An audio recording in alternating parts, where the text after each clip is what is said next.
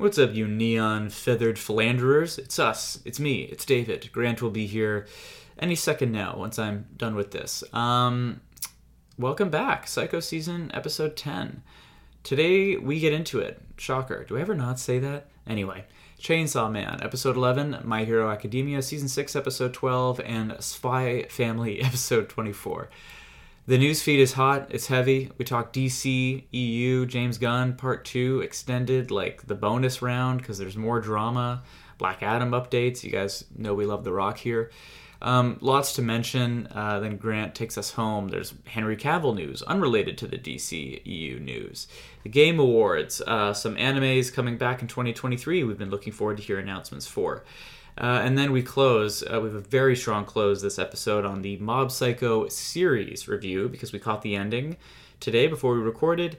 To Your Eternity Season 2, Episode 9, and the Cyberpunk Edge Runners season review as we've both wrapped that up. And then we talk the Q&A. Thank you so much for your questions this week. They were very good. Okay, and with that, tune in to the show.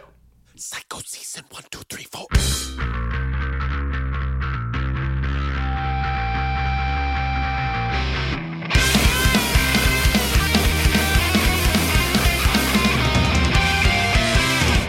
Oh, hey Grant. Hey, Dave. Sup, chum? You know, chumming. Solid, right? God, I want to say happy holidays, but we're we're sort of in it right now. And, Man, fuck uh, the holidays. I'm so tired. We're gonna pretend that we haven't been trying to get our energy up for this for the Yeah. last ten minutes because we are exhausted.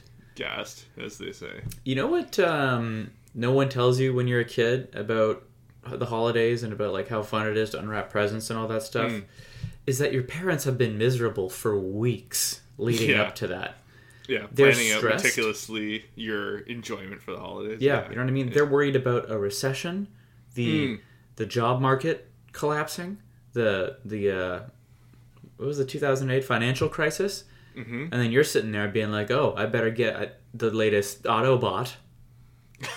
I don't know what I don't know what we got as kids. Did you ever get Autobots? I don't know. Yeah, we got some. Wow, we got some. Uh, where they? Uh, just uh, god damn it, the Beast Wars ones. They had different names. Oh yeah, Primals Beast and Wars. the- Yeah, The uh, anyways, yeah. energy. love. I usually got like a like a wooden stick with a rubber band. Mm, and it was like use your imagination Mm. back in my time you know what i'm saying didn't really land the way i wanted it to. Blame the author. Um god okay we're tired. I'm not going to try to be funny. I'm just going to be myself. I'm gonna whip the producers of this show with that stick. you Yeah. just talked about for better writing.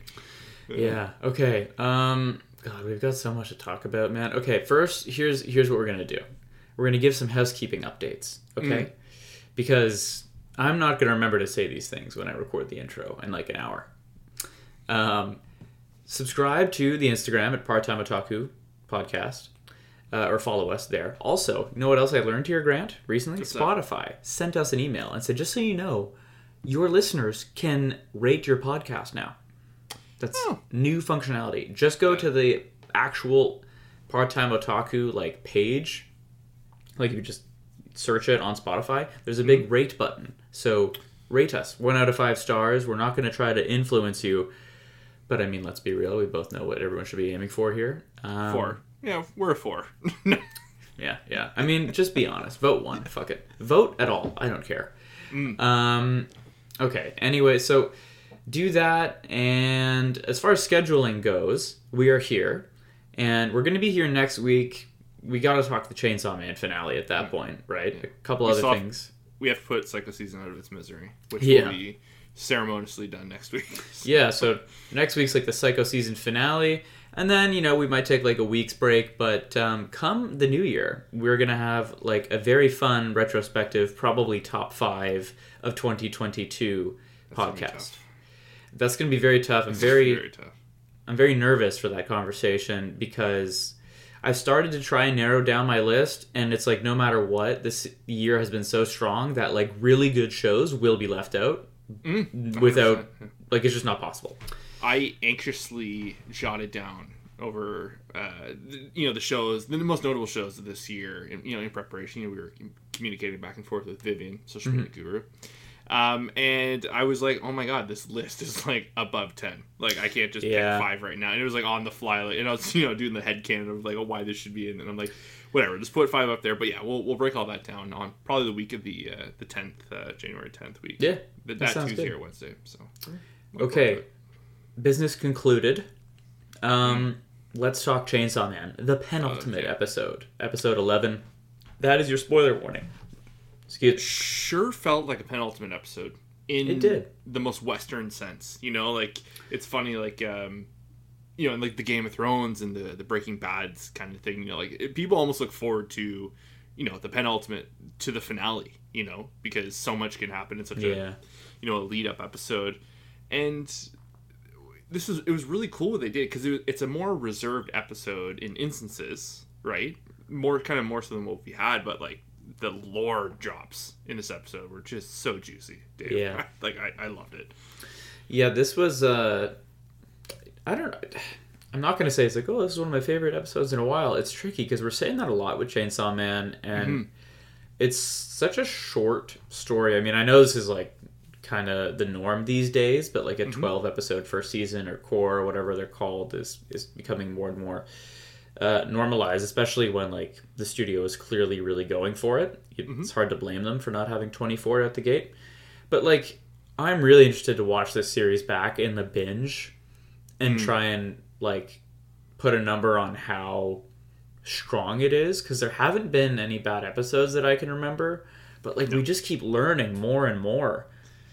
And I don't know, like I, like you said, the lore stuff this episode, I loved it. I loved it this episode. i think you know i think the i guess you know it's hard to say like a show has a job to do right but like i think of any episode in a season you know like i said like the penultimate kind of has it kind of bears the most weight probably next to the finale and the premiere you know like it's Yeah. it's really it really kind of has to do that handoff you know um, into into the finale and then also you know has to you know kind of keep everything going at the same time um, but it's like by no means is it the best like i said this is not necessarily the best episode of the season but, it's so what strong. they do and they're really you know they're playing around with like plot lines and kind of teases and stuff we're probably not going to see this season you know like obviously this is going to get the second Yeah. season there's no no doubt about that but it was really really good and i think this is a good episode for like kind of fan theories of you know like obviously for the non-manga readers there's a lot of stuff that got kind of like dropped in this episode you know like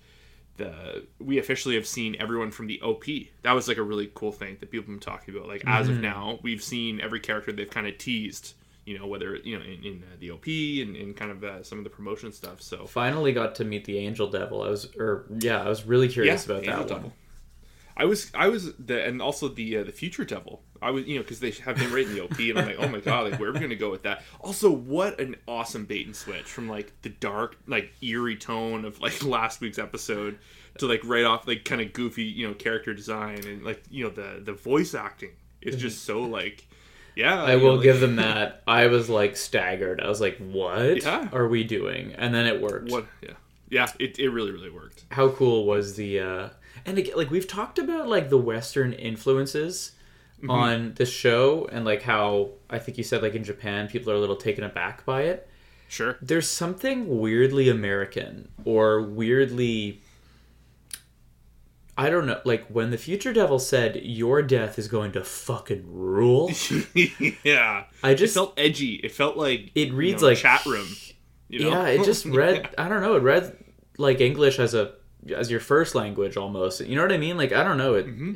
there's just something about that that I was like, that's kind of middle, and I was pretty down with it. But God, Aki, I think you know, as a surprise, and I'm sure like I'm not breaking any ground by saying this, but quickly becoming my favorite character in the show.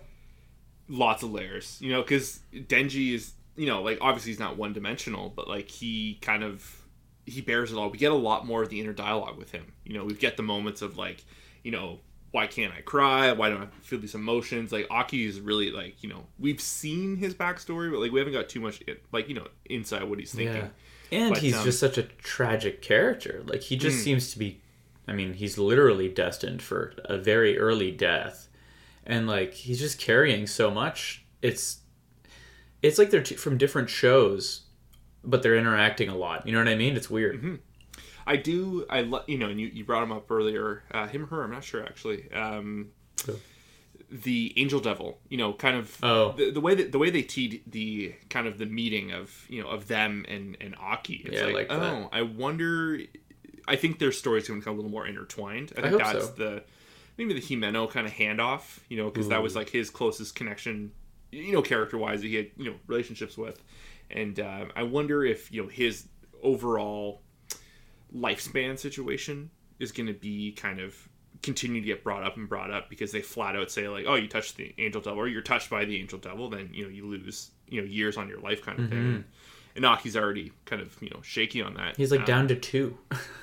yeah, down to two. So I'm really I'm really curious to see you know because the, the whole concept of an angel devil, I thought that was really cool. Me You know, too. it just kind of kind of threw me for a loop. But um, the it's it's funny. Before I forget, you know, you brought up that point of how moments in the show like felt feel more American than they do, uh, you know, kind of Japanese. But there's a moment where you know Aki gets out of the car and the two other members from um, is it the uh, Kyoto division. uh, And they're essentially like that line of like him getting out of the car, like the back and forth Oh, from the yes. car. I was like, oh my god, this is like you know maybe not a Coen's brother movie, like maybe more of like a Tarantino, like just the back and forth, the talking at each other, the Yeah. not or sorry, the lack of back and forth, just the talking at each other, and then the moment of like out of the car where he's like, which is my favorite, my favorite part of the episode, uh, when the guy just flat out says like, you know, just a reminder, like if you didn't know already, Yeah. like everyone in Division Four or Special Division Four is like, you know, there's something wrong with them.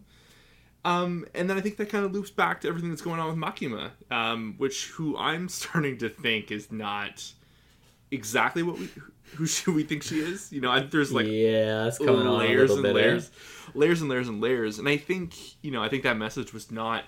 I think that was like a like a little tip of the hat to the audience of like everyone is unsafe, like no, like including the people that work there. Like I don't know, if it's uh, or the people other than the devils and the uh, the fiends. But uh, fuck, as we talked about, this is a great episode, and the whole yakuza scene. Holy shit! I love. Yeah, that was among my favorite scenes of the episode. Was Hmm. Makima talking to them, talking and down to them, talking down great. to them, and the the bag full of eyeballs. Yeah. I loved that. She was menacing. Like when she starts going into the necessary evil when he like he brings up the concept of like we're the necessary evil and like she kind of like scoffs at him like She's like, on, "Buddy." you're not you have no idea. But no, like I yeah you know, I think among the very many strong things about this show, and there are a lot, and like we'll have to see how we feel about the finale and all that. Mhm. But maybe one of the best things they're doing is pacing, because yeah. I like I want to know more about Makima desperately, as I'm sure the audience does. Right? She's an intentionally mysterious character, but they're like drip feeding us information. Like we've learned things. We've seen her quote die. You know what I mean? We've seen her use her powers at this point. Again, we don't know like the specifics of those contracts and all that It's- stuff. All show no tell Yeah, with her which is nice it's ref- kind of refreshing you know yeah, but I like it. Like I I don't know. They're they're hiding a lot from us. And you can just tell this is going to go on, but I don't know. I think that the pacing so far has been really, really well done. Like how Denji and Power interact, like just feels so natural now. You like know they've I known mean? each other for 10 like 10 years Yeah, you and know, it didn't. They didn't try to force that down your throat in episode two or three. You know what I mean? They had the whole sexual tension thing, that whole that whole bit. There was a breather episode or two, and now they're just like twins. I think it's I think the key part of that relationship was the like pretty much right off the bat when she's introduced as like the new roommate and right off the bat they show the dynamic because even like when she's introduced you can see Denji and Aki are almost like a team in that Yeah. moment so it showed some relationship between them and then in the following episode you can see like you know she's already kind of into the mix too and you can kind of see them naturally like you know being around each other and it's and then you know you get them out in the wild you get to see them just talking to each other it's Yeah. fucking so good but yeah power and denji are power couple for sure in this show i love them Very, uh, very excited to see the conclusion of this fight. Obviously, Aki won't die, but I'm wondering how he gets out of this situation. it's it's tough because you know you have a show like this where you know it's you know it's one of the big the big ones obviously there's a lot of eyes on it and these types of shows tend to have that plot armor right like you know Yeah. attack on titan to a certain extent you know, had that problem. Demon Slayer, we were still kind of, you know, it's it's hard to take some of the fights, Yeah. you know, supersly. Um, but with this, like, I, I, I actually thought at the end of this episode when Aki starts throwing down with the, the, the girl with the snake devil, Mm-hmm. I was like, oh, like, are we just gonna flat out get the death right here? You know, like it was like an immediate yeah. future, and it, it, it didn't feel like you know like it would be you know the plot armor a bit like oh yeah this fight's gonna be fine like you know I thought he was gonna go down but um yeah fuck Chainsaw Man you know I'm excited for next week's episode but I am really gonna I'm really gonna miss having this in, in the week to week rotation like It really flew by, dude. yeah having this and Mob Psycho like kind of hand in hand in tandem was uh kind of Yeah. kind of filled up the rest of the, the season so far so That's a quick preview because after we do news and a couple other shows, we're going to do the entire series uh, review of Mob Psycho because one of the benefits of us being a day late on uh, this week's episode is that we got to catch the uh, finale. yeah boy Um, before that, though, let's move on to My Hero Academia Season 6, Episode 12. There's your spoiler warning. I think, like, the biggest thing of this episode, and tell me whether or not you cheered, is that Lemillion is back. fuck yeah dude Yo, did you not? so awesome Now, f- immediate follow up question. Mm-hmm. Did you or did you not scoff when they said, oh, he's only been out for like six months? I was like, are you guys out of your goddamn minds? Like, yeah yeah That was three years ago. like that was literally like three years ago. only My Hero Academia can make you laugh that way. You know, you gotta Yeah. you gotta love it. But um, I was I was so bummed because I had this moment spoiled for me by social media, and uh, it, it wasn't even like a, a still from the episode. It's just that classic shot of like Mirio kind of like popping out of the stone. I think when they first throw down with them in like Yeah. season four or whatever. But uh, I was like, oh yeah, clearly Mirio saves the day. But um, good good episode. You know, it, it, it sounds bad because this season has been so strong, especially this run. You know, like kind of like this throwdown with Shigaraki, and you know, you got Lim- you got Mirio back, and everyone's kind of there's like a true like back and forth between the heroes and villains. But I I am kind of I think I'm done. With, with with this, you know, like It's- by no means is it bad. It's just it feels like it's the same thing, starting to become the same thing each week of like good stuff. Like it, it's the good stuff, but it feels like it's kind of Mm-hmm. Well- on repeat a little bit. You know, So this is, I think you raise a really, really good point, and we don't have to over rotate on this. I agree, it was a good episode. Um, There's not a ton more to say, right? Lots of action. I really liked like the team ups. There were a lot of like collaboration and like Avengers style Great team Bak- ups. Bakugo moments. Yeah, um, I love the. Uh, I love how personal they've made the Dabi Todoroki stuff. Um, Like I'm really enjoying that angle. But yeah, like I'm ready to move on. Lemillion was like such a fun and like satisfying surprise. But I think what they've proved too is like, and you know, you could call this an exercise or just like an exhibit or a case study. But like, too much of anything is a good thing, right? Like last year, we were just pleading for any kind of action, any kind of plot Yeah. development. You know what I mean? And it's like, you know, you can't be all gas, no brakes. You know what I mean? You have to like temper these things, or have to be kind of peaks and valleys. Otherwise, like the stakes kind of stop to ma- stop mattering at a certain extent. And yeah, like the last six episodes have happened in like the same place. Maybe you know what I mean. It's been the same, and I'm not saying that invalidates all the good. I Mm. just mean uh, there is a point where people are like, okay, I'm ready to move on though It's all Yeah, been super fun. A hundred percent. I think for me the problem I think the one problem I have with this, not so much this arc or this episode, but like kind of the you know you put it perfectly the breaks they've slowly been putting in each episode because like uh, like they can't let this come to just like an immediate halt like it would completely kill the momentum going into the next arc or whatever but you know it's the cutaways just aren't really working you know and i think that's kind of affected it overall a little bit like we had that weird that weird thing with Toga and you know uh, Ura- Uraraka and Froppy and you know like there's that and then the it just all feels kind of a little serendipitous too like kind of the way this is ending you know um, Gigantomachia passes out like we know we had that whole thing where um, blanking on it Momo there like she they made the plan the concoction Yeah, the to put him to sleep. You know that happens at the same time Mirio arrives and now the whole Eri now we know like Eri is like operational. So you know like all the sacrifices that Midoriya just made are kind of just like whatever no big deal. You Yeah. know, like it's kind of like it's kind of like a little bit of whiplash from how the show has been in the past. Mm-hmm. So it's it's kind of a bummer that it has been so good, but like the way they're breaking the show down to a slower pace is all this stuff they've just been like we've seen already in the back burner. You know, they're not doing anything new to kind of kind of land the plane, which I know is it's asking a lot for a show in its sixth season.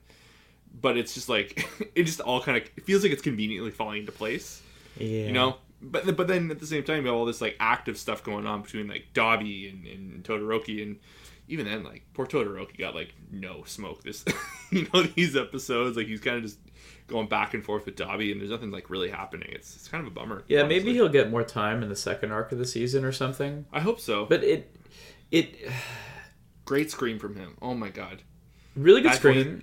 yeah he got actually really good one in. my favorite one my favorite moment because i actually felt the urgency was at the end of either last episode or the one before it when dabi dabi does his reveal Mm. and is coming towards them with like the flash fire prominence something which by the oh, way was burn which was Yeah. so hype because he had the flash fire fist thing ready too um i loved that and i loved him being stopped um but todoroki shoto is like yelling dad he's coming get ready Mm-hmm. and that vocal performance from both Dabi and Shoto in that moment, I was like, that is so like I could just feel the urgency. I don't know, like that really, really landed for me.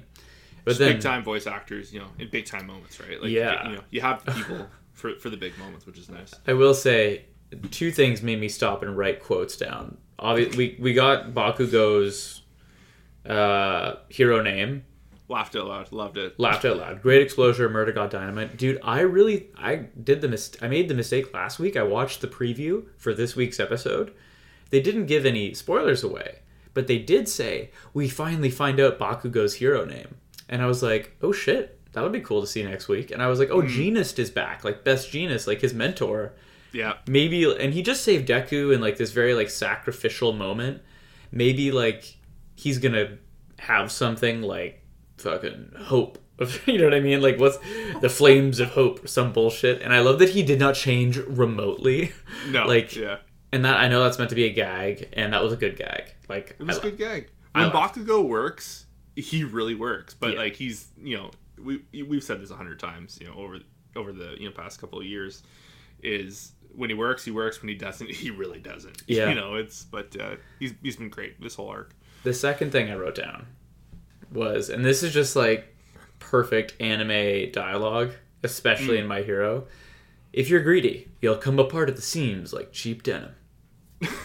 and that's just something Best Genie Best Jeanist says to a villain or some shit. I was like, fucking uh, yeah. His you tell him, dude. great. Oh yeah, it was great. great reveal and yeah the back and forth like the inner dialogue of him like watching everyone around him too like fighting like he's not like kind of communicating with everyone it seems Yeah. like he's just kind of talking to himself it was it was pretty good pretty good stuff i don't know it's it, you know i feel dirty saying it but like i'm enjoying my hero but like let's you know i'm re- i think i'm ready for a little change of pace so but uh, Yeah, I, I agree with you there. Um, okay, let's move on to the next episode we're covering, which is also a penultimate episode, Grant.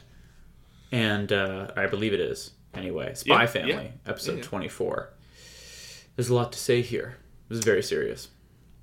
good episode. Um, I loved what they did with the animation in this episode. They did a re- couple of really cool things that I feel like I did. actually haven't seen before. Um, kind of like Field of View that they did. There's a specific scene with Yor and Loid in the bar, and she like kicks him in the face. Uh, yeah, one of the best moments. Uh, one like probably like in the whole series so far. I was. And then what they were doing with the camera and the angles and all, I was like, "Holy fuck!" Like, as if they just did that. It, it was so uh, just not very anime. You know, so Yeah. we were talking about Chainsaw Man and how they're doing like a lot of Western styles, eh, more storytelling stuff, not Yep. visually stuff, not much is different. But this kind of completely threw me off, and I was like, "Holy shit!" Like if you weren't paying attention before, you were after that moment. Yeah. But um, yeah, no, like really, really cool stuff. But uh, people are really hyping up the first half of this episode of like, you know, all the fans that are like really shipping, you know, Yor and Loid are like, you know, gonna lose their minds over this episode. But like, as far as like slice of life stuff goes, like romance stuff goes, this was like pretty tame. You know, Yeah. like not much happened. You, yeah, it's Um, funny. You're more familiar with that like end of anime than I am, but like, you know, we did say a week or two ago that the sh- the uh, show was like probably missing a little bit of Yor. So it was good to see her get a little bit more screen time. I don't know these kinds of gags, these kinds of storylines. I'm always like okay with, but it's funny because the characters are growing on me, so I kind of care a little bit. Drunk Yor was funny. I think you know what's weird. You know what? This is a sentence I never thought I would say. I think my favorite part of the show or favorite part of the episode was like Anya's shopping compilation at the end. Phenomenal. That's the best part of the episode. Is the the uh, the is it Becky? Yeah, Yeah. Becky. Betty? No, I don't know. It's something. I think it's Becky. Becky and Anya at the mall was, you know, from the whole I rented at the mall. You know, like oh next to, You know, I didn't know you. There's the one line of like, oh, I didn't know you wanted to go to this store. I would have rented out a different mall. you know, like Yeah, it's funny. Like yeah, I don't know. I I don't know why it worked for me, but it did. Um, good shit. yeah. Not That's much more the shit. I love. Like when I, you know, we're always, you, you know, you say like I'm more towards that end of like you know the slice of life stuff, just because this year alone I've been watching so much of it. Yeah. You know, Leanne and I, and We're both you know, weirdos. This, well, this is like this fell straight out of Kaguya-sama, honestly. oh, You know, really? Like, uh, it, it just in like it was grounded, you know, Mm-hmm. to like an extreme, obviously, because you know they're an ultra rich character, you know, buys on a mall or whatever. But like, it, it's played straight with you know the the miscommunications and kind of like the the offhand comedy, you know, like just kind of like them kind of uh, kind of bouncing off each other Yeah. personality wise. And then uh, also like I feel like you see it a lot in anime, but Kaguya-sama knocks us out of the park is like that third wheel character who is like controlling the dialogue or essentially like you, like it's essentially the audience, but you know they have like their own independent thought. And the butler or the the driver, uh, the, the caretaker to Becky was like straight. I was laughing the whole time. I mean, just like her whole thinking back to you know watching Becky grow up and all this and that. Like, you know, they they really handled the, you know, like the the childlike nature of like growing up and not getting along with everyone and finally finding a friend and yeah, I don't know. It was it was, it was really really good. And then you know they had the. The moment at the end where they buy the charms for each other, and then Loid, and like, you spent how much? Yeah. I love, I love they did like a real life conversion to like put it in perspective for I everybody. liked the uh, the charms at the end because I was like, oh, that's Mm-hmm. so real. yeah It, you know what I mean? Yeah. Yeah. Good, uh, good feels episode. I'm bummed Spy Family's ending because like this the second half I guess like the second end of the second cour is like really picking up steam like every episode has been so strong Yeah. and uh, it's kind of a kind of a bummer it's coming to an end but spoiler we're getting more so Yeah. Uh, yeah. We're, we're going to talk about that in the newsfeed. I forgot about that. Um, actually, speaking of which, I'll start us off here, Grant. We, we've kind of got part two of last week's like DC so crazy universe update. Um, if you didn't catch this, just go to the uh, newsfeed section of last week for kind of like the part one of all these DCEU or DC Universe updates. Actually, we've got these nifty uh, timestamps in the episodes now. If you're listening on Spotify or YouTube or I believe Apple Podcasts too, if you look in the description, we've got timestamps and you can skip to the section that you want to find. But anyway, I think the TLDR version is Variety or the Hollywood Reporter got a hold of like an early leak of like major changes coming to the DC universe since James Gunn and that Peter guy are co-CEOs of it, and they later ended up basically confirming a bunch of those things. So like, you know, uh, what Wonder Woman three is dead. They're probably going to kill Aquaman after the sequel is out, and now there's more. There's really big ones. So the biggest one I think we'll lead with Grant is Henry Cavill is out. Three three weeks after Warner Brothers had him announce that he was returning because he was in the uh, post credits for Black Adam, which second update is not getting a sequel. So there is a silver lining. Um, his post his post yesterday was something else to read. We will dis- we will discuss the rock. I like i know it's funny to everybody and uh, that we don't like the rock but someone has to bring him down to earth god damn it and if this does and if false having gravity because we're bringing him back down. Yeah and you know what? Apparently yeah we'll, we'll get to the rock. But i think the henry cavill superman one is the biggest because that's such a bummer. It's feel- it's such a waste. Like it feels like he's the most beloved right? Truly yeah. And probably the best fit. And he just came back, and it was so clear that he really loved the character. Hmm. And I don't think like there are a lot of takes on the DCEU, and I've had a lot of them. But one of them you don't hear a lot is Henry Cavill was a bad Superman. You just Never heard it once. people don't say that. It's like, oh man, that movie was a mess, or the Batman vs Superman movie was all over the place, or the Justice League movies were rushed and plagued with issues. But no one's like, oh, but if only they could get Henry out of there. It's like, no, that dude was reliably a fantastic Superman. Mm-hmm. So that's look, tough. Had the physique, you know, like And the passion. had the tone, the tone. Oh my god, yeah, passion. He's he's you know he's a king of the nerds as far as I'm concerned. So like yeah. you know it's uh There's yeah there's some good news on Cavill in a little bit, but we got to finish here with the uh, DC stuff. So as far as the Superman reasoning goes, it really sounds like they're canning a lot of these characters that have interacted with one another, and you know who knows for like if some will get a pass and others won't, but it looks like most of the Snyderverse is out, and also. Uh, James Gunn did say the next Superman movie is going to focus on a quote earlier part of Superman's life, so they want to go younger. But he also replied to someone on Twitter saying probably not going to be an origin story movie either. So that's like maybe that's the- probably the right move.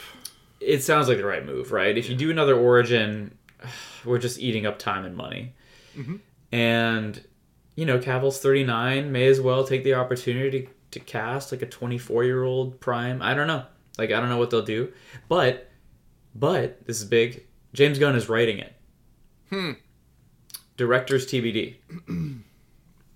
Yeah, I don't know. Like the thing, the thing that sticks out with Gunn to me personally is like he is great. Like Peacemaker is fantastic, but I think Peacemaker is 100% his lane. You know, he's written a lot Yeah. of other stuff that you know it doesn't land because it's not what he normally does. You know, like the stuff outside of like his crude humor and like the the more comedy comedy side. Like you know, not saying he can't do it, but like this is kind of where like an untested thing i think for james gunn so i think that would be inter- interesting to see like his take on this superman story um, because it's it's kind of you know superman and batman are like the linchpins in this world right? So it's um it, it's interesting to see him you know like him doing like a guardians version of superman like no one wants it and i don't think we'll get that but i think that's what everyone's going to assume. I think that's what's going to be working against him a little bit. You bring up a really, really good point, and it's like this old adage I've heard like throughout my career in cliche meetings is like your best employee doesn't necessarily make a good manager, right? And it's like so James Gunn has a pretty good track record of uh, being a writer director for you know some ensemble movies and especially some rated R stuff with his crude sense of humor and very efficient director always comes in like under budget and all that stuff. But like being like hey you nailed that Suicide Squad for us and you did a good job with this TV series. Do you want to co-run an entire universe? After we've been apparently rejected by quite a few people is the rumor Well, the other weird thing too is because there was they had I, I, can't, I can't remember the name, but they they had one someone lined up who Todd apparently Phillips no before that Ah, there was another guy I think it was in the ecosystem of uh, of uh, DC and you know he had all his ideas but like they were too still too obsessed with like you know too many hands in the cookie jar essentially. Yeah. and he walked away from it saying like no like no change is really happening here and then you know a couple things later and the next thing you know like james gunn is kind of running the show so interesting. it's it, i'm wondering like you know is he just effaced all this? You know like is he actually like really making these calls or is he a, a well liked hollywood person in this e- in this ecosystem that can kind of you know subdue the fans a little bit you know Well- i don't know like i'm not trying to you know like make you know get the red yarn or anything like that No, just- no. all of this seems happening way too fast and it's way too showy than i think it needs to be right now It's that's interesting. So here here's my take. I I don't think that's the case, and here's why. I think from your Joss Whedons to your David Ayers to your Snyders, there were like ext- like a ton of well documented issues between the studios and those directors slash mm-hmm. creatives. And then you look at the products that they churned out and it definitely felt like there was a lot of things a lot of different cooks in the kitchen. Mm. I think dceu had was in such a sorry state by the time they gave james gunn a shot that they had learned their lesson and james gunn had zero work lined up because he had just been side you know like kind of quote canceled by marvel So when he did the Suicide Squad, allegedly, and this is what he says, they said you can literally do anything you want. You could do Superman. We don't care. Full creative control. Like we need a hit. And then he crushed the Suicide oh, Squad. Did. There was. And then he just said- then, eh? Yeah, and that. then he goes, "Okay, now I want to do a TV show." And apparently they were like, "You are James Gunn. You've given us like our only critical success in the DCEU. Do whatever you want." He goes, "I want to write, direct all of them, and I want to do that like now because I have to go do Guardians three in like you know next year." And like hmm. they're just bending over apparently, and like hmm. giving him whatever he wants. And you know he put out a series of tweets because you know the reactions to the Cavill news has been rough and all that. And he's like, "Listen, we knew it would suck." Doing a lot of this, but like this is the nature of the beast. We're planning for the next 10 to 15 years. We want to do this properly. Mm. So my take is that like of course like a studio is going to be a studio and they're going to be involved in one way or the other. I like to think they've learned their lessons from their first attempt at this, but by no means does that mean this works, right? Like again, like Gunn has made a good movie and a good series of TV for them. That doesn't mean he can create like a decade of an interconnected universe that is just magically going to work. You know what I mean? Like, so I, I'm just like very curious, I guess, to see what that what they actually do. I'm I'm excited. You know, in again, it, it's it's not fun to like pick you know pick on it make you comparisons between Marvel and DC, Mm-hmm. but I think this is all drama aside, leaks aside. I think this is very perfect timing for them because you know they have all the you know the James Gunn stuff, the success from the James Gunn stuff, the Peacemaker, Suicide Squad, and whatnot. But if you compare it to what's going on with Marvel right now, where they are on such a weird like rocky footing, Yeah. you know and like it's it's it's not just like you know even like the super fans are kind of like coming out of the woodwork saying like all right it's it's a little getting a little sloppy out here you know you know there's not quite as the refinement that we've had in the in the infinity saga so it, it is advantageous and it's kind of nice for the fans to have like a fresh start like a new more infinity saga esque thing with DCU to start fresh from, you know. So it's Yeah. it is it, it'll be nice to like you know fresh slate. It'll be easier for people to go to the movies and be like it's not all connected. You know, we're we're at the beginning of it again. You know, it's It's true. as long as Peacemaker's canon. So It is. It be. is canon. Yeah, Uh, well, you, did you see the end of Peacemaker? Uh oh, it's uh it's been a minute. I can't remember they- like, like the post credits. Just the finale. Oh, Because the they do make it. They there's a surprise. Well, quote surprise. There's some. They find a way of making it canon. Let me just say that they bring in some people from the DCEU that are canon. Wow, I'm blanking.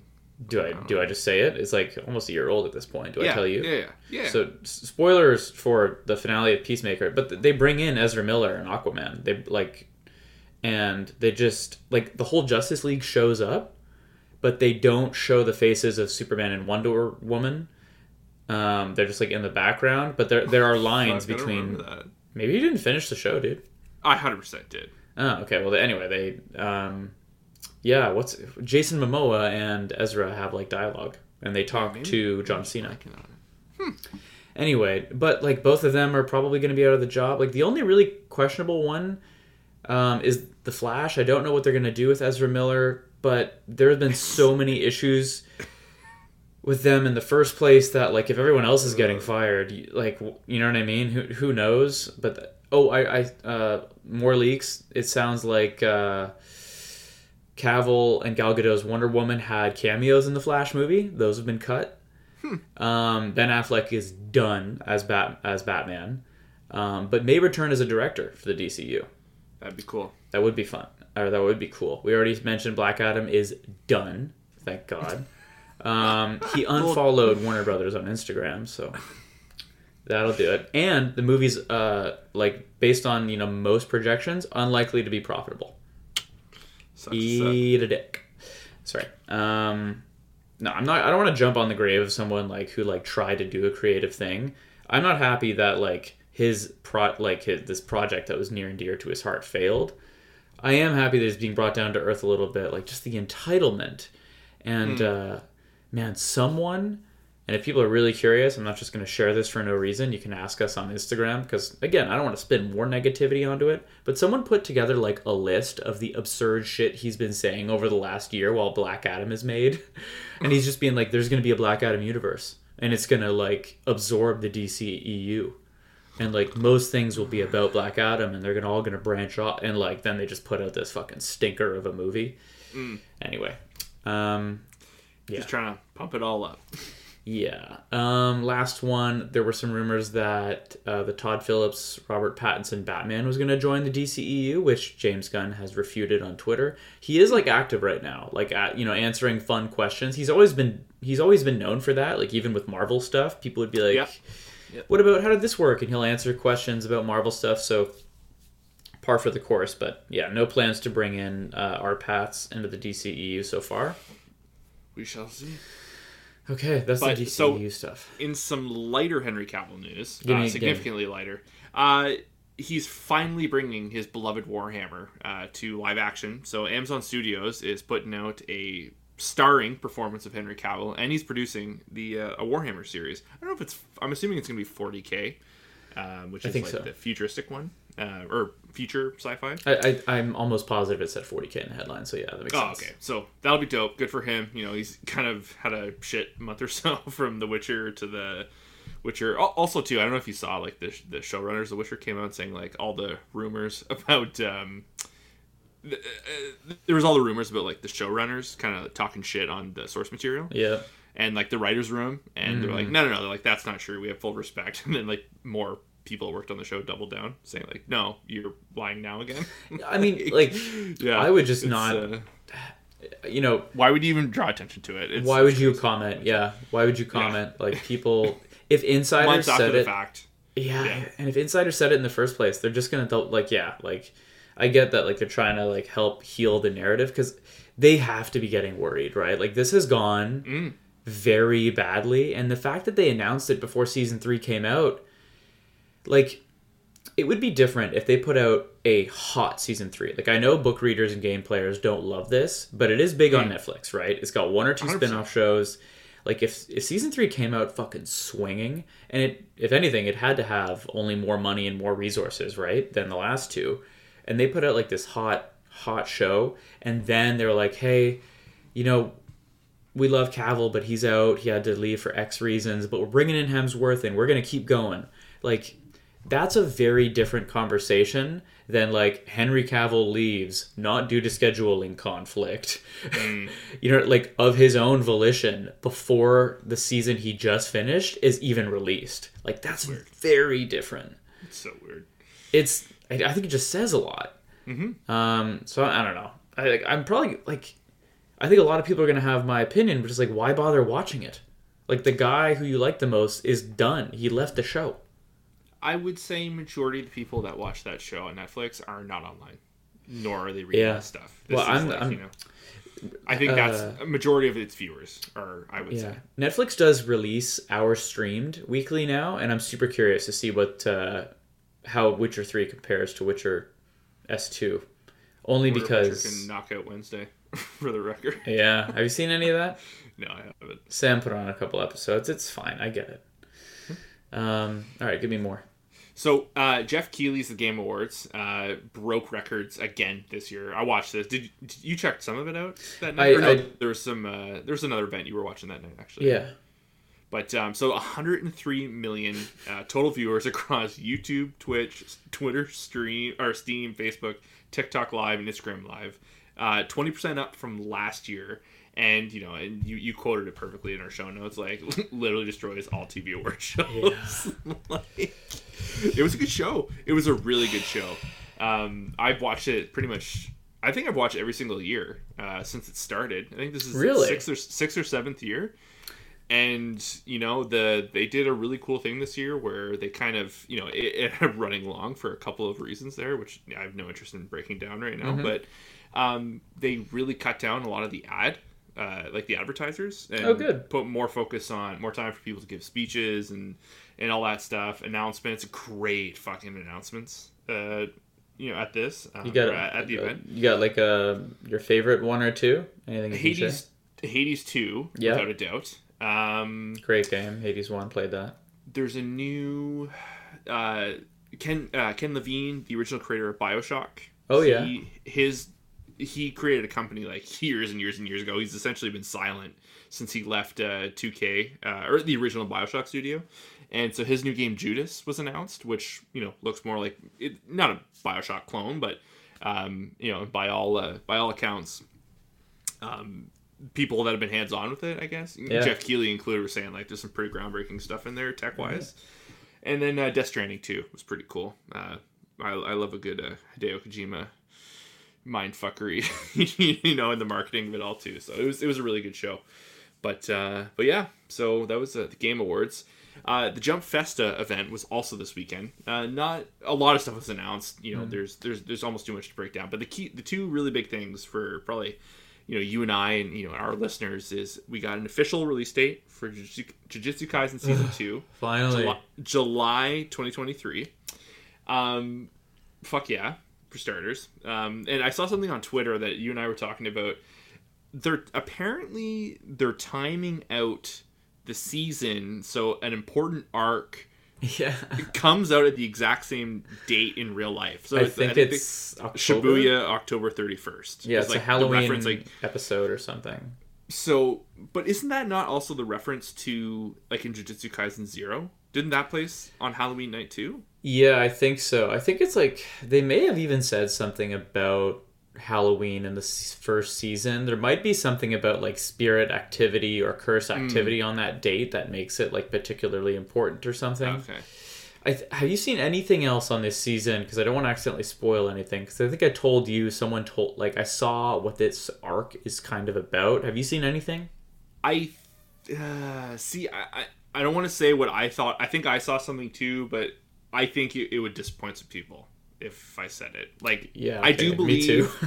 I think there's some timeline stuff. It's timeline oriented. time- yeah, yeah. yeah. I don't want to. I don't want to fuck anyone over with that. So, yeah, I mean, yeah, check it out at your own risk. But like, you know, the the stuff, the collateral, the key images they're including, all that stuff. Like, yeah, I think it's out there. promos, trailers, obvious. it's going to be out there sooner or later, and we will talk about it as they start amping up promotion. So all good. Yeah, look forward to our weekly coverage. We will be covering that shit. yeah. Um, so the other big announcement, I think, you know, for for for us was uh, Spy Family uh, season two was announced for 2023, uh, to no one's surprise.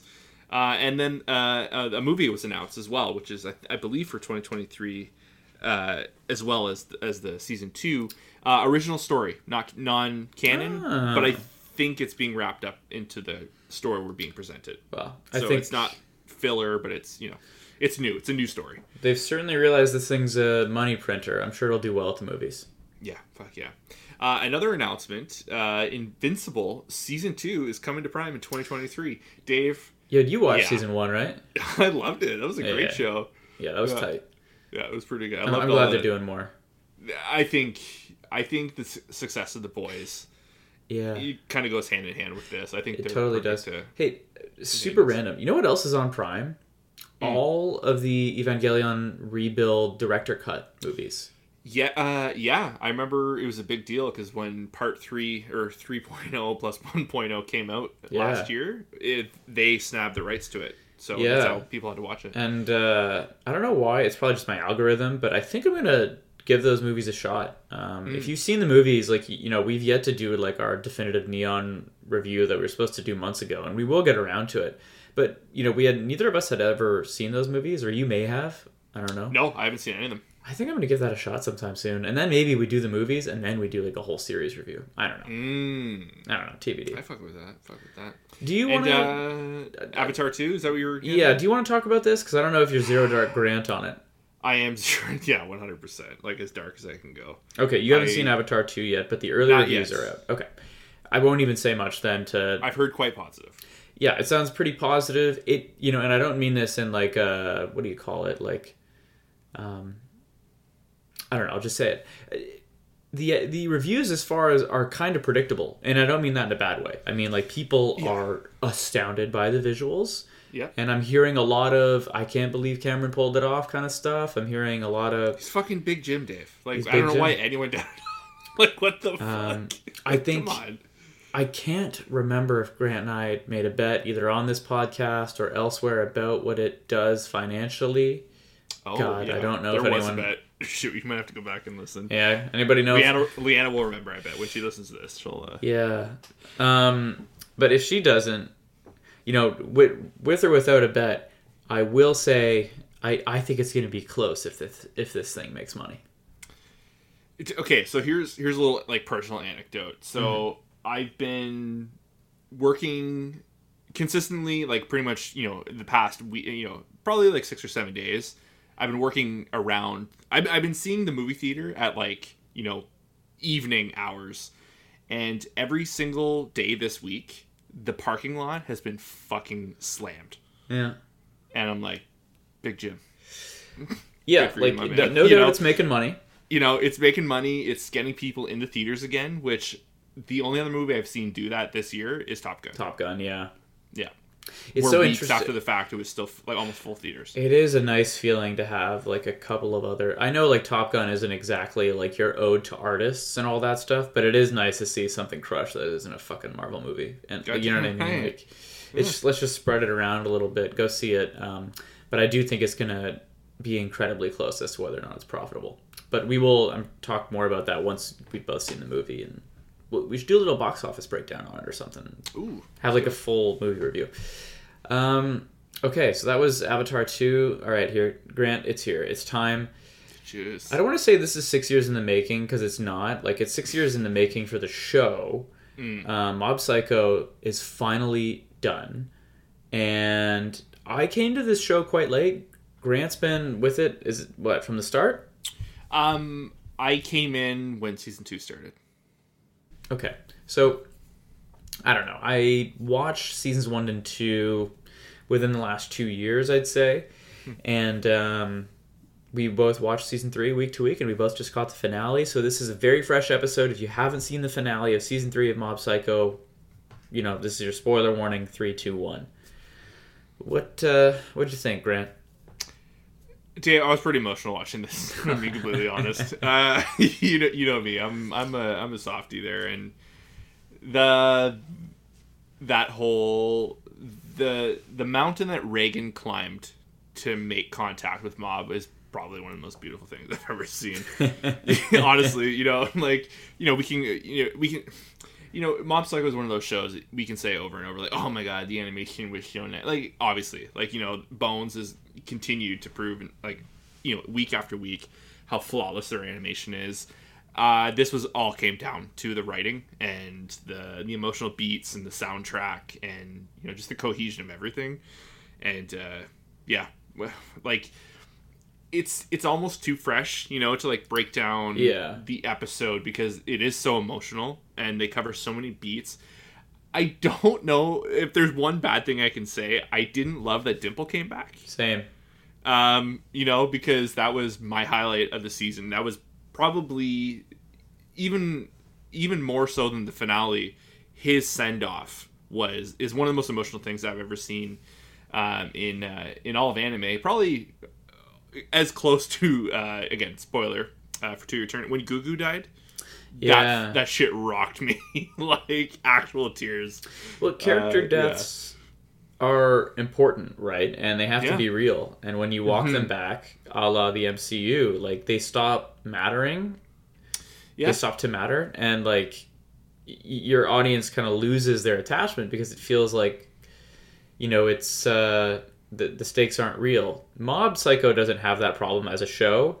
But Mm. walking back an important character death is never a good move. Um, like so I get it, And so soon. like literally within five episodes. Yeah. And it was like to your point, it was so impactful when he died. God. And I just it was a nice little boost and it made the uh, ending sweet, but like they didn't need that. You know, I, I think there's probably this tendency as a writer to be like, Am I gonna scare off the audience? Or how do I Mm. make this work? Or like do I make will it be too dark? Will I lose people? And like it was a really feel good moment when he came back, but I think they did sacrifice such just a touch of the integrity of the of the arc when they did that. I think, I think you know, how he went out. That's always going to be, you know, it was flawlessly Because he went out so Like, well. God, Such a good Man. death. such a good death. But you know, I think, But it wasn't. That's the problem. You know what I mean? But I think at the end of the day, the messaging of this, what this show is trying to get across, is you know, life and death. It doesn't, you know, it, it seems almost you know like apolo- you know apologetic for no reason you know to say like oh you know a character dies comes back it doesn't matter but it kind of really doesn't at the end of the day it's about all these people like loving each other and kind of like moving forward Hmm. um you know and they've already kind of when you think about it they've kind of like killed dimple off like a few times Oh, yeah. just like floats his way back so it's kind of it, it was almost a gag and i feel like it would have hit a little better if it wasn't in the middle of like a huge emotional moment I agree with that. Perhaps the Uh, timing. yeah, Heard it. There was some weird timing in this, uh, in, in a couple instances. It felt rushed at the very end. Yeah. Um, but again, you know, it's, Not it's- too bad, but a little No, rushed. no, no, no, a, a little rushed. But uh, as a whole, this, you know, it, it- it's hard to like really break it down. I think this is by far the best season. Um, Yeah. because there was so much weightier moments and Yeah. Like I, bi- I'll I think bigger. Yeah, yeah. yeah. Sorry. I'll interject real quick just to say, like, to Grant's point, like, we literally watched this a few hours ago. It's hard Yeah. to encapsulate three seasons worth of, you know, of a of a journey and be like, here's the definitive series review. But we had to talk about it, right? Hmm. But I agree with you. Um, season one was great, but I think the thing about season one is it. I don't know if either of them had the heart that season three did. It Um, like season like they all did like I don't know like we there's definitely flashpoints in in one where like it, it really showed who it was you know um but it wasn't like across the board like you know this show has so much heart yeah season three just felt like growth and like it felt like a more mature show. Yeah because Mob was maturing you know what I Mm-hmm. mean like we really watched the kid grow up. I don't know man. I think I I don't want to be a broken record with this. I just didn't see the show coming. Like I liked Yeah. it. I always liked the show. It was fine. I actually had trouble getting into the pilot. Like that's probably on air in some post show of like you Mm-hmm. being like oh it's world changing and I'm like eh I don't know. But like you're wrong. Yeah. But like, I don't know. When I finally did get into it, it was like because I thought it was funny and light, and the animation was gorgeous, and it was like very, it was almost shonen-y, and like, I'm obviously into that kind of stuff. But like nowhere along the line was I sitting there being like, yeah, no, but Mob Psycho, like what an emotional, what an emotional anime, what a what an arc, growth, and and just like a coming of age tale. Like I just didn't really think of it that way until this season, and that just makes it so sweet. You know what I mean? Like it just feels like I've watched a kid become a young man. hundred percent, hundred percent. You know, and the I, guess two things. So you know, to the point of like you know, like was there this much heart in season one? I think the whole thing is like Mob is closed off, right? So you know, Yeah. we only saw little moments of heart because he's slowly you know is opening up. Yeah. I loved you know, and it's it's it seems silly because the whole you know like the I guess not the timer, but like the gauge, like the one, you know, the 100, you know, the the titled 100 in the show. You know, we always get those moments where you know it increases, you know, incremental in- increases, and I really loved how they kind of all tied it back together. We now know it was like the two sides fighting for mm-hmm. control again. It wasn't just like a power load up or whatever. It was just one kind of. I think we all kind of knew it, but to kind of like more or less be stated in this episode, and they kind of come together. The moments between like Mob and Shigeo, which I thought was really cool. Um, you know, like essentially vying for control and Oh, you mean like his, yeah, yeah, yeah, yeah. the, the uh, like his psyche or, Yeah. or what, what, however you want to you know label it. I thought that was exceptionally well done. Uh, Yeah. You know, this is again the power of a great voice actor to do the same voice for two you know two different versions of oneself and Yeah. not make it schlocky or silly or whatever. Um, yeah, I don't know. It's I like if there's one show probably over the, the you know the Christmas break, I'm probably gonna rewatch all of season three again. Oof. Um, God, because we- so fresh. You have so much stuff to rewatch, but you're right. Yeah, I have to it's- rewatch this too. it's too good like it's it, it was too good as a whole you know and i think there was a lot of little stuff that they were setting up maybe in that that because remember you and i had a moment of like like what are they kind of doing in this first six episodes you know like it, it had direction and it was all kind of leading up to the dimple stuff which it, where it really popped off but i think maybe those first four episodes kind of set more of a tone for the finale than i originally thought I think you're right about so, that. So I think I think there's some some re, re- rewatching to take place between this and Chainsaw Man, which are I think are above and beyond the best shows uh, this season. Yeah, I agree.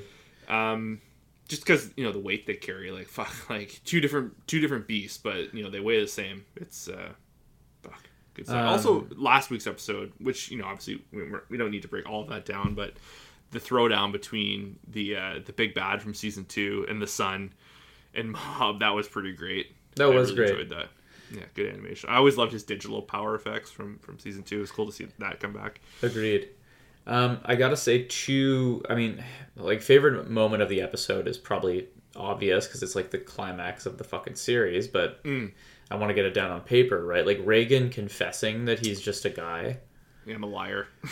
yeah, Like I loved that. I lo- I loved all of it. Like you know, it's what I wanted, and I. I don't know. That was like. I just think that there's a lot to learn from Mob Psycho. I think Yes. that people should look at this and be like, this is a finite story with growth and extra characters and twists and turns. And yes, there's like some very fiction heavy, like world building plot devices, but like it doesn't rely on that too much. It's like, it doesn't dude, slam you with the world and what it's building. Like it's it's very face value. this is just about a, Yeah. a show about how tough it is in early high school. You know what I mean? Or how mm-hmm. hard it is to be a junior and like just a kid growing up. That's all this is. I, I don't know. I I love that Reigen did that. And then the second thing I have to mention that I also think is a huge win, and it's so easy to do the opposite, um, is I love that Mob got rejected by the girl he liked all these years I love that.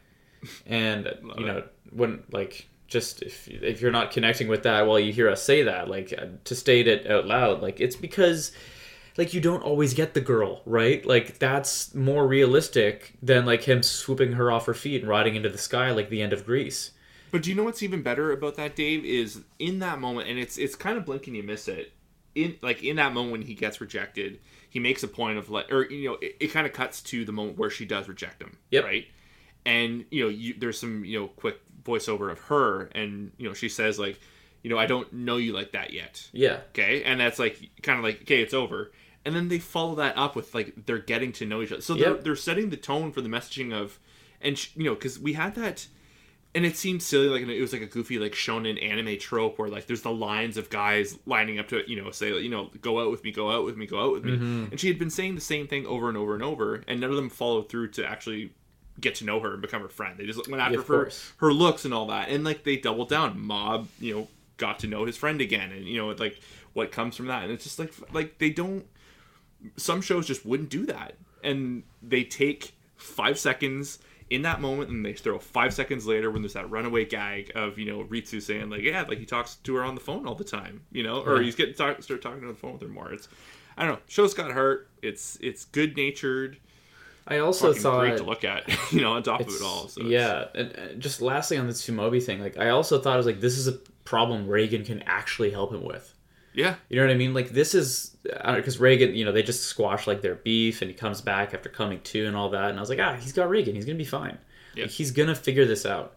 I don't know. I, so yeah, um, we can't. I don't think we. I can give it a rating yet, but really good finale. Very it's a modern happy. classic Yeah, I agree out. with that. Yeah, I agree with that. even even with the ending of season three, and you know, there's I, I don't think there's an uh, I don't think anyone would dispute the fact that like I think they knocked this season out of the park. I think it's a great finale.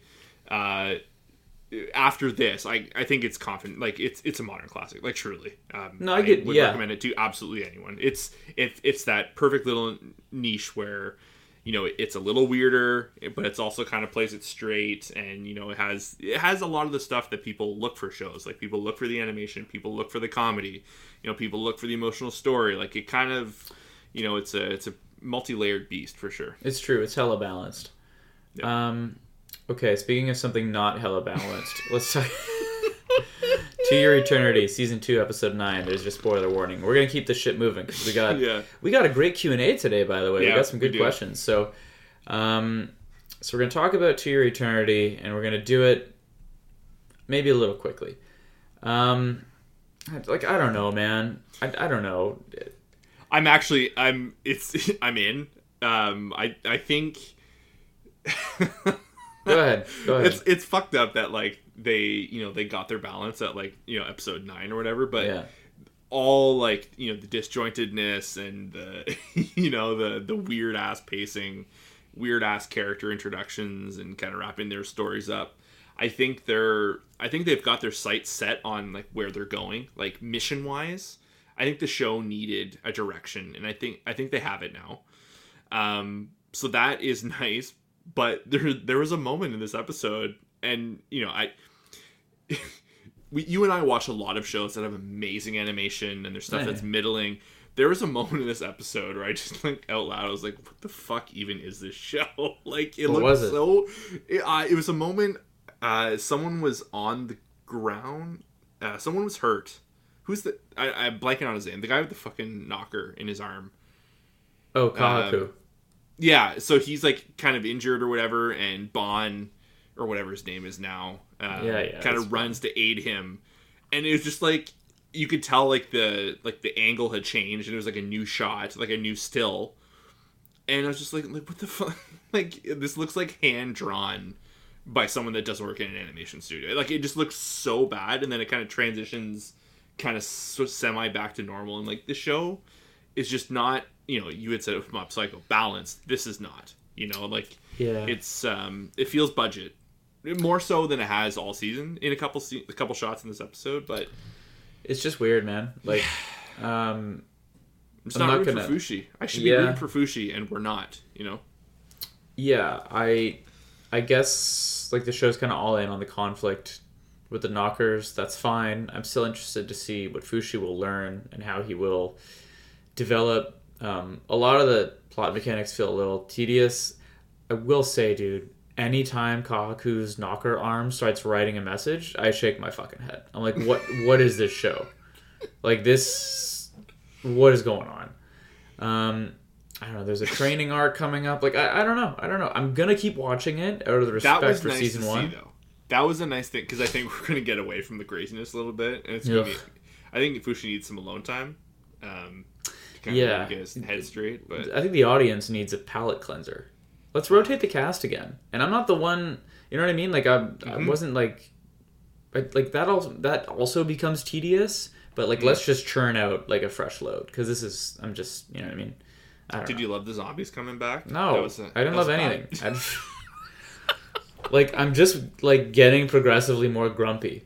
I And it's scoffed when I saw the zombies. I was like, You know what the thing is though, man? It's like like what's that one show I tapped out of, like Mobile Suit Gundam, and like even frankly, Spy Family. Sometimes I'm like I don't Mm. know if I'm in the mood, but like, but I watch them. You know what I mean? And like uh, Mobile Suit just like wasn't my kind of show to begin with. Sure, But like yeah. I didn't. I wasn't developing the level of frustration for any of those shows that I am with To Your Eternity. And it's not that To Your Eternity is bad. It's that it's unrecognizable from the thing I loved so much last year. Yeah. And you know what I mean? It's like that pisses me off more. Like because season 1 was so immensely strong. And this just doesn't look anything like that. I don't know. It's uh, yeah, I don't know. We can, but you know what? We got a horse now, Dave. So but we got a horse and like for what it's worth i'm gonna keep watching we're gonna keep like Yeah. you know last year had a weird arc. Maybe that's this first arc was just a little off and it'll pick up. I don't know. We'll see. We can only hope. okay before the q&a i'm gonna do this quick. Um i did finish cyberpunk edge runners Mm, let's get it. i will say to continue with my negativity i think you gave away the ending to me on this podcast. Like What? you were you said something like you said something like oh it's just so interesting how like cyclical everything is and how history sort of repeats itself and i was like oh so david's gonna die like maine i was like i instantly in my head was like oh that's clearly what happens Yeah, it's right in the fucking OP. Catches one in his head. does he Yeah, that's how the OP ends. Is him getting shot in the head. oh i always skip the op i didn't even know that Oh my god! You skipped that dope ass Franz Ferdinand song. yeah so i didn't know that that happened but Adam it Smasher. That was pretty dope. Yeah adam smasher was straight out of the game. That, so that was like a cool thing. For Oh, really? People that played the game. He's like a main antagonist from 2077. that's pretty cool So Um. Okay. Uh, let me put my thoughts together. Okay. Here, here, here's what I'll say about Cyberpunk Edge Runners, and I want to hear how you think, how you felt about it, because you finished it way before me, and you didn't really get to talk about it. Um, I'd say that it was Cyberpunk Edge Runners was a masterclass in setting tone, theme, ambiance, really good world building, and it created an environment where like all the characters really belonged in that show. Like they don't work in other shows. You know what I mean? yeah. Like I don't know. I love the tragedy of that ending. It is unmitigated. Mm-hmm. Everybody loses. You know what I mean? It's sad. It stayed true to itself. They didn't bring they didn't bring back Dimple at the last second. You know what I mean? Like, yeah. But like, no, it's one of the best shows of the year for sure. I love that it's a limited series. I don't know if they're gonna do more. I would say don't. Or if you do, make it like anthology and just get a new cast, right? Yeah, I, I think I don't any nothing anytime soon. That's for sure. But um, that again, like what we were just talking about, it's finite. It has a beginning, a middle, and an end. It's got a hell of a tone. It's like Got a a, rushed end. it does have a rushed end, but like I don't know. There's a lot more good than there is bad there, man. Yep.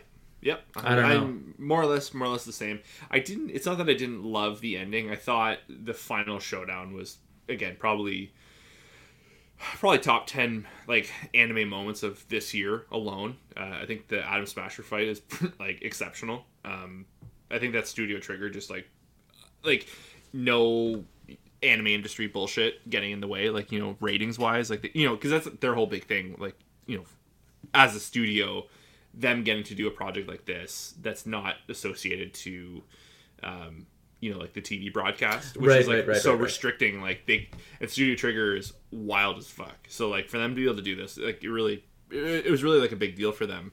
And you could see that especially in the action set pieces in the last two episodes. Um but yeah i just felt it was a little rushed you know like i think you know the moments between david is it lucy? Is that Yep. her name? You know like very you know great stuff you know palpable you can you can feel it but i think kind of the stuff around it and that's the thing too the um, who, who's like the psycho girl or like the the Rebecca. gun rebecca you know the whole fandom kind of like was drawn to her and how like amazing her story was but like i was kind of you know she really didn't have much to do Holy fuck! Did she die brutally? yeah you know so like it's it's weird how you know the internet kind of gets so latched onto a character and kind of you know you know explode over their story and it's like well they didn't have much of a story Can I you give know? a hot take on that? Actually, yeah I think maybe you know I'm, I'm hesitant to say hot take because there's going to be some dickhead who's like actually a lot of people have found this take it's not hot at all but my take is because I saw the internet running around with the Rebecca stuff and I was like okay is there like some fun moments coming up mm. and like she had some fun moments but like I think people were more excited by her vibe appearance the voice actor like her aesthetics rather than her story which is like in in fairness quite vain and like the internet's allowed to be that. But yeah i don't know if there was i don't know if people loved her because of her essence you know what i mean? It was more like she had great character design. Does that make sense? Sure yeah. That's my I- weird take. because she's kind of your uh angry lolly. That's like yeah who's the joker female counterpart? Uh, margot Quinn. robbie? Yeah like she's kind of your harley quinn loose cannon. Mm. i don't know but she certainly wasn't like some of my one of my favorite parts of the show. She was part of the ensemble that has to die like around the main character. And Yeah. she does. So she served her purpose. But no i would say I like sti- yeah. S- sorry. Well, I think the the voice acting right to the end, like you know, I think you know, you and I have been doing this for a good little tilt there. You know, there's been a lot of shows like I, am blown away in 2022 alone the voice acting that we've been seeing, and pretty much the whole cast of uh, Edge Runners was like phenomenal. it's crazy that we turned down Yeah. those roles for the english dub so we could do the podcast but no i agree the voice acting the voice work was fantastic Yeah. okay god what an action-packed episode What stuff? Okay, to the Q and A. Um, If you haven't listened to the Q and A, we end the show on this, and you can hit us on Instagram at Part Time Otaku Podcast, where we post it on Mondays or Tuesdays, uh, typically Mondays. And uh, if you get in there and ask your question, we'll answer it on the show. So, without further ado, let's go. What single anime series slash film would you recommend to someone who's brand new to it? From my homie Travis. I thought about this very briefly, and then the first show that I think I saw immediately struck me, and I realized it was a really, really good first anime. So I'm going to recommend it. Do you know what it is, Grant? Dragon Ball doesn't count. Oh, uh, FMA, brother. Uh, no, it was Death Note. Um, Oh, so my pitch. Okay, so I'm going to say this for a series. My pitch for Death Note as your first like foray into anime is that I feel like Death Note doesn't really work as a live action. I say that as Netflix is making one, but like the reason it works is because it can't really be done practically in live action without like a lot of money or a major studio and really big commitment but it is a perfect quote average anime in that like it leverages all the cool stuff out of the medium it shows you a lot of really fun tropes and it also is the creative kind of storytelling that you're like just not used to mm. if you watch like just typical live action stuff like go watch the first three episodes, which will take you under an hour of Death Note on Netflix, subbed, hmm. not dubbed. And like you haven't, if you haven't watched anime before, you haven't seen a story like that before. There's hmm. pieces that you see in live action and that make it into our pop culture. But like Death Note is so almost typical. Like yes, it's immensely popular, blah blah blah. But like it's very indicative of what's out there in terms of anime. There's a lot of hot takes on like the first half is better than the second, whatever. But like just watch it and like you'll very quickly know whether you're gonna be able to watch anime. Does that make sense? Hundred percent. Man, killed it. What about you? Killed it. So this is gonna. I think it's Ruffle some feathers. Not ruffle feather. Ruffle some. Feathers. No, no, no, no, no, no, no, We've been doing this for a little too long this evening. Um, I think I- I'm kind of torn between. You know, there's. I think there's the obvious ones of like Demon Slayer. You know, it's it's your typical shonen and it's perfect. You know, and I I think most people I would say you want to get your foot in the door, you check out Demon Slayer. But I firmly believe Attack on Titan is a excellent first step into you know in- in- into anime because you know I, like straight out like it's just a fun first season you know it, it has it has lots of type lots of types of um, genres all within. Has the mystery it has like the, you know the kind of the old school like you know definitely you know like almost pre-industrial era you know style you know kind of timeline wise World building. action world building as the the horror elements of the show. And then you know it's and then from that point and then the politics you know like you know it, phenomenal politics but it's it's if you can get through the first season and you genuinely enjoy it you know the the show continues to grow in so many different ways and obviously we find much you know much more stuff along the way. I i, I genuinely think it's it's it's a good one to start. Again it's potentially like you know like a like an entry point five you know like m- you maybe it's just it's just a little too much for maybe like a first time viewer but it's if if you connect on that first watch then i think you know if you like that you are in for a whole world of it Well, you're gonna very Uh, quickly realize. Yeah, you're gonna very quickly realize what's possible, right? And that's a really Yes. good point. yeah Well done. Um, I don't know. Bonus round, I would say like as a movie, your name. You Grant, you'd probably say like oh yeah Grant. I'm sure you would recommend a lot of Studio Ghibli movies if it's your first ever animated film. But like, yeah yeah, I don't know. But I think those two shows will will serve you right. Or if I'll not, your name die maybe by Ponyo. Oh, Ponyo the movie, Paprika. uh, the movie. paprika might be a tough sell Well, no, I mean time. take some hallucinogen- hallucinogenics first, Yeah. but and now you're really in for a ride. But no, okay, fair point. Um, okay, last question of today's episode: What period or storyline would you like to see if Disney ever does a Star Wars anime? oh i'm excited So in my notes, I go, I just i wrote, see you liam appreciate the question yes, from Liam. I'm sorry. Uh, in my notes, I just wrote defer to Grant. yeah so there's um so there and i think i think you'll appreciate this because uh, you grew up with the prequels as well. There's a very good canon novel called master and apprentice um i think by claudia gray. Um it's essentially the butting of heads between a very young obi-wan Keno- o- uh, obi-wan kenobi and a very does not want to be um, a teacher qui-gon jinn and it's essentially their it's like a mission that essentially bonds them together. It's a very good i've read it quite a few times. It's a couple years old now but i think the it kind of all takes place on one planet. And you know it's you know typical star wars fare If you know like you know we're trapped we got to escape you know they meet unlikely uh, you know people who become unlikely heroes you know kind of you get their courage along the way but it's it's it's a it's a really really fun story. It's it's a super easy read so i recommend people just read the book again it's called master and apprentice but i think an anime adaptation of that story like a like a 12 episode run would be really really cool Of course, you have like like the exact arc picked out. I knew I was deferring to you for a reason. Okay, I did. I did. Like I'm again. Grant's like the expert, but I will say in my notes, other than defer to Grant, I had, I had like, so. this is a tongue twister. Show me some Sith shit. Like I would like to see um, between you know three and four um, more Vader manipulating the Inquisitors. I know like in canon, I think there's like lots about that. Mhm. I don't know anything about that, so I'd be really interested to see like a full on anime adaptation of that, or if like or and i know like again I'm, I'm not breaking any ground here but like i would also like to see just between six and seven like show me luke at the height of his powers anime style like founding the jedi temple um again i'm like more of a classic guy. I don't know how big the universe is so I'm pre- my answer is pretty basic. I knew grant would have the good one. Yeah, even like you know, because there's the whole um, like the Sith rule of like there there can only be like a master and apprentice, Mm-hmm.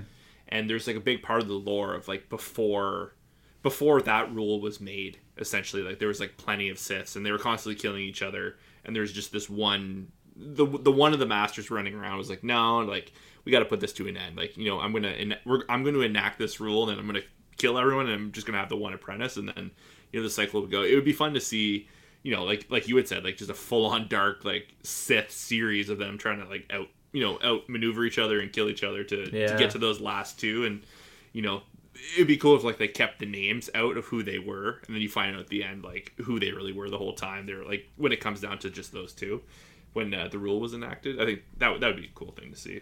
You would, Yeah. it's way too way too deep in the lore for them to do something like that, but but yeah if it was anything i'd be i'd be down for something like that yeah, fucking. okay I started watching Andor by the way, some good shit. oh god Yeah, yeah, we'll talk about that. i can't think of any more tv what's But, happening uh, to us Yeah, it's Oh, second God. season. I'm I'm getting ready to put her down. That's for sure, though. Oh, it's just you know okay.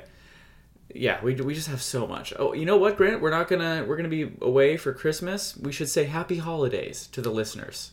We'll, be- no, we'll be back. Uh, Merry Christmas for for for next week. Oh, I guess it's this Sunday. Yeah, yeah. Merry Christmas, everyone. When you listen, it'll be past Christmas. Yeah, Or Merry Christmas, Happy Holidays, Happy Hanukkah. I'm doing a bit of that this year myself. Whatever you celebrate, if that, if anything, enjoy yourself. Happy holidays. Um, thank you again for listening. We've mentioned the Spotify Wrapped like a hundred times, but they keep sending me reminders, and it is like one of the last times we're going to talk to you. But we will talk to you briefly before the new year. But still, thank you for listening. Follow us on the Instagram, rate us on Spotify, on iTunes. Just do what you can to support the show. Okay, I'm not going to baby you. Um, all right, I think that's that's that. Grant, say the thing. Bye, guys. Cheers.